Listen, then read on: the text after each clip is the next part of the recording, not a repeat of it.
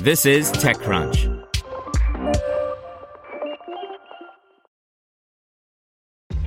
This episode is brought to you by ShipStation.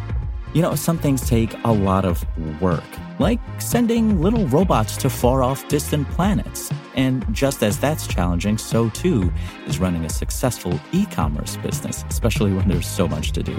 So I want to introduce you all to ShipStation. Now, I love using ShipStation because of its easy to use dashboard, which makes managing orders and printing labels a breeze and super smooth. Oh, and the customer service is just out of this world. It's exactly what you need to help grow your business. Sign up for your free 60-day trial at shipstation.com slash technews. That's shipstation.com slash technews. You're listening to the Daily Crunch. Ethical fashion is on the rise. Startup fashion brands focus on sustainability and ethical sourcing. By Brian Kateman. The fashion industry has historically relied on exploitative, unsustainable, and unethical labor practices in order to sell clothes. But if recent trends are any indication, it won't for much longer. Over the last several years, the industry has entered a remarkable period of upheaval, with major and small fashion brands alike ditching traditional methods of production in favor of eco-friendly and cruelty-free alternatives. It's a welcome, long overdue development, and it's showing no signs of slowing down. Traditional fashion is unethical in almost too many ways to count. There is, of course, the monstrous toll on animal life. Every year, over 1 billion animals are slaughtered for their fur or pelts, usually after living their lives in horrific factory farms.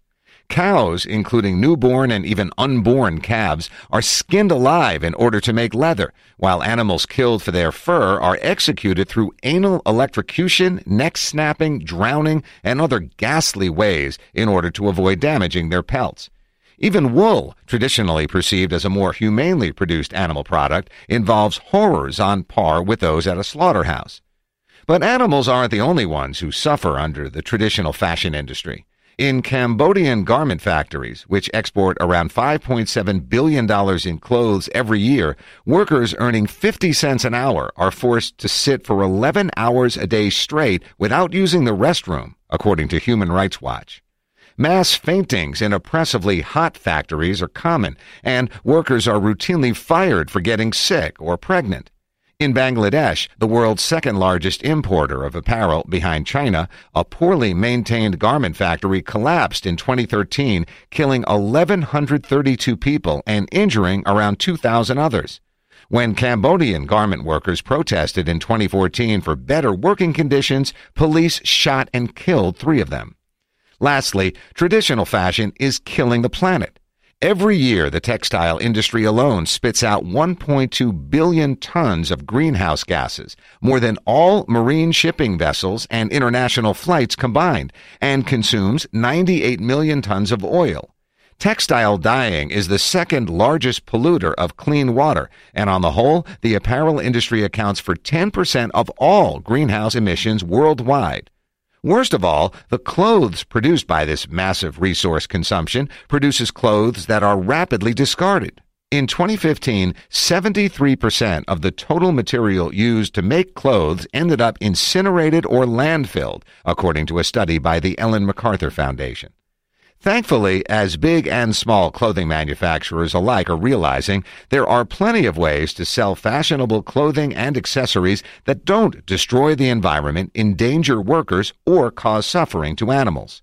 Vegan clothes are becoming increasingly popular, and there's no shortage of them to choose from.